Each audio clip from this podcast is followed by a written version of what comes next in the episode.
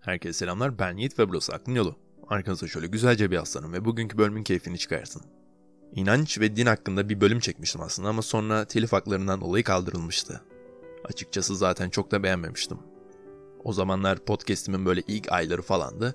Ben de bir felsefe podcast olarak din felsefesi konuşmak zorundaymışım gibi hissediyordum.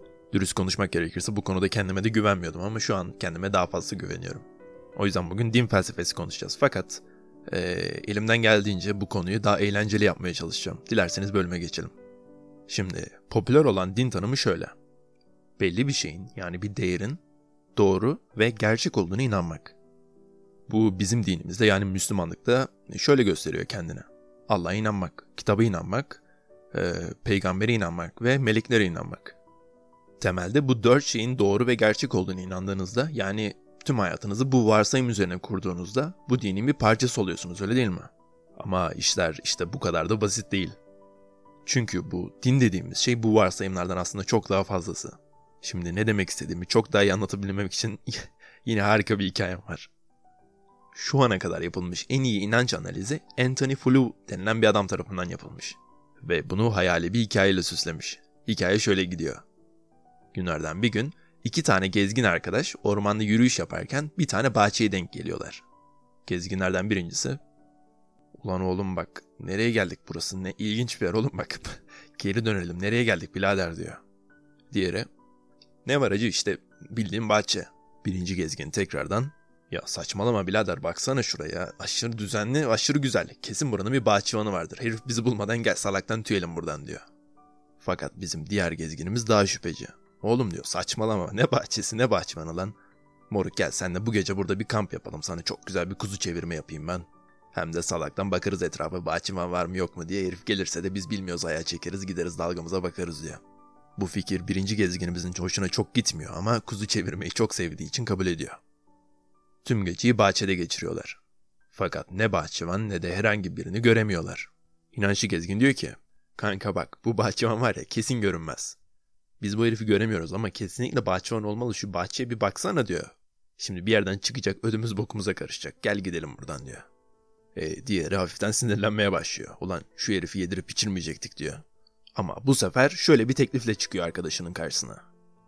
Kanka bak sen şimdi burada bekle ben gidip şehirden e, termal kameralarımı, casusluk malzemelerimi getireceğim. Bu gece bir de böyle bakalım diyor. İnançlı gezginimiz tamam diyor ve bu gece de aynı bahçede kamp kuruyorlar. Fakat kullandıkları hiçbir teknoloji bahçıvanı bulmalarına yardımcı olmuyor. Ama her seferinde inançlı gezgin inatla bahçıvanın görünmez olduğunu ve kokusuz olduğunu hatta sessiz bir ninja olduğunu iddia ediyor. Şüpheci gezgin derin bir nefes alıyor ve şunları söylüyor. Bak kankacım, eğer gerçekten dediğin gibi bir bahçıvan var ise ve bu herif görünmez, kokusuz, sessiz, teknoloji veya herhangi bir şekilde belirlenemiyorsa senin bu bahçe görüşün ile benim ilk başta bahçe görüşüm yani bahçıvanın olmaması arasında ne fark var ki? Senin en başından beri deneyimlediğin bahçe ile benim en başından beri deneyimlediğim bahçe arasında bir fark var mı? Antony'nin bu hikayesini anlatmaya çalıştığı dinin ve inancın çürütülemez olma özelliği. Ve inancın bu özelliği şu anlama geliyor. Ateist ve inançların aynı dünyayı farklı açılardan açıklama çabası ama yaşadıkları dünya hep aynı dünya. Şimdi çok basit bir dogmayı ele alalım. Mesela Allah bizi seviyor. Okey. Bakın çok ilginç bir şey çünkü bir kız bana seni seviyorum dediğinde ben sadece bunu çürütecek bir olay olmadığında ona inanırım. Yani seviyorum dedikten bir saat sonra gidip manita yaparsa ben de tabii ki de inanmam ona. Ama işte dediğim gibi birisi Tanrı bizi seviyor dediğinde ve bir saat sonra işten kovulursak veya e, bir yakınımızı kaybedersek Allah bizi seviyoruz lafı yine de çürütülemiyor. Çok ilginç değil mi? Şimdi daha ilginç bir şey söyleyeyim.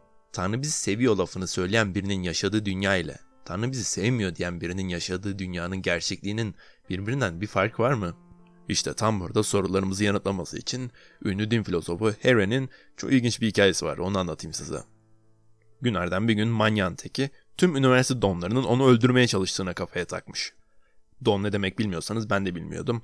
E, tam olarak karşılığı yok sanırım ama o zamanlar Oxford gibi üniversitelerde soylular varmış ve bu Don lakabı da onlara yani soylulara verilen bir onurlandırma lakabıymış. Yani ben bütün bunları Don demek yerine üniversite soyluları diyeceğim.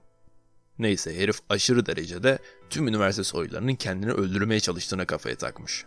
Adamın arkadaşları iyi ve kiber üniversite soylularını bulup adamla tanıştırmaya getirmişler. Fakat adam hiçbirine inanmıyormuş. Diyormuş ki bu hain şerefsizlerin hepsi yalan söylüyor. Şimdi gördüğünüz gibi adama bunun doğru olmadığını kanıtlayabilmek imkansız. Çünkü adamın inandığı şey yani tüm üniversite soylularının iyi olanlarının bile yalan söylediği fikri çürütülemez bir inanç. İnsanlar ona ne kadar da iyi soylular getirse onların hepsinin yalan söylediğini düşünecektir. İşte Hare e, bu tür düşüncelere bilik diyor. Kendi kıçından uydurduğu bir laf. Bilikler doğrudan bir inanç değil de dünyayı insanların kendi kafasında algılama biçimi olarak düşünebilirsiniz. Az önceki hikayede adamı ikna etmek için kullanabilecek hiçbir kanıt yok. Bilikler kanıtlar ile çürütülemeyecek inançlardır. Bize ne diyorlar? Kemik inançlar. Şimdi isterseniz bir örnek daha vereyim. Başımıza gelen herhangi bir şey, her şeyin bir sebebi vardır. Her ne kadar o sebebin ne olduğunu bilmesek bile. Bunu çok duyarız öyle değil mi? Bu oldukça popüler bir düşünce. İşte harika bir bilik örneği. Bu tezi çürütebilmek kesinlikle imkansızdır. Deneyin göreceksiniz. Çünkü bu lafı dünyadaki olan ve olmayan her şey için söyleyebilirsiniz. Bu çok sağlıksız bir düşünce yapısı. Fakat bu biliği yani her şeyin bir sebebi olduğu düşüncesini benimseyen insanlarla benimsemeyen insanların gördüğü dünya farklıdır. İşte bu bilik ve sade inancı ayıran yegane özelliktir. Bakın bu bilik kavramını çok kafanıza takmayın. Arkasındaki düşünceyi anlayın ve konumuza devam edelim. Yani şu düşünce din bazı belli şeylerin gerçek ve doğru olduğunu inanmaktan çok daha fazlası olduğu. Şimdi merak etmeyin buna da harika bir örneğim var. Lanet olsun. Ciddileşelim. Şimdi 1500 yıllarda Ayasofya'da ibadet ettiğinizi hayal edin. İçerisi inanılmaz derecede ışıklandırılmış. Çok sakin. Adeta ruhu dinlendiriyor. Çeşitli baharat kokuları burnunuza geliyor. İçeride Ayasofya'nın altın renkli kaplamaları küçük pencerelerden gelen ışıklar ile göze harika görünüyor. Muhtemelen ailecek gitmişsiniz ve içeride ölmüş akrabalarınız için dualar okuyorsunuz. Bu büyük kültürü ve bütün bu aile geleneklerini hissedebiliyorsunuz. Hatta ve hatta yüzyıllar boyunca sizinle aynı konumda başka dinlerden tanrıları için yapılmış tüm o duaları ve o maneviyatı da hissedebiliyorsunuz. Belki de aynı zamanda Fatih Sultan Mehmet'in Ayasofya'yı yıktırmak yerine camiye çevirmesinden gurur da duyuyorsunuz. Yani biraz da siyasi milli duygular da var içinizde. Ettiğiniz dualar son derece güzel. Hatta Meditasyon. değerinde. Eğer gerçekten de o gün orada olsaydınız, Ayasofya içerisinde X'e, Y'ye veya da Z'ye inanıyorumdan çok daha fazlası olduğunu hissederdiniz. O kadar fazla bir maneviyat ki bu konu bilikler ile basit bir şekilde anlatabileceğimi düşünmüyorum bu konuyu. Her ne kadar benim gibi dinin içerisinden birisi olmasanız da dinin yaşayan bir şey olduğunu hissedebilirsiniz. Hem de her birimizden çok daha uzun zamandır hayatta olan bir şey. Bizim gibi nefes alıyor, bazen aşağılanılıyor, bazen e, seviliyor, bazen sinirleniyor, bazen üzülüyor. Demek istediğim dinin bağlı olduğu değerlere inanmak çok ayrı bir şey. İşte ne bileyim oruç tutmak mesela.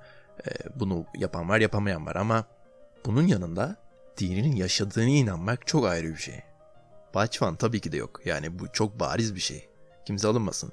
Ama dünyadaki çoğu insanların bahçıvanı görmemesine rağmen büyük bir iradeyle hala bahçıvan belki de görünmezdir demesi. İşte ben buna hayranım. Bence işte bu insanın manevi dünyasının akıl almaz bir özelliği. Bakın bunu benim yaptığım gibi dışarıdan izlemek bile son derece büyüleyici ve huzur verici bir maneviyat bence. Herkese hayırlı Ramazanlar dilerim. Gerçekten.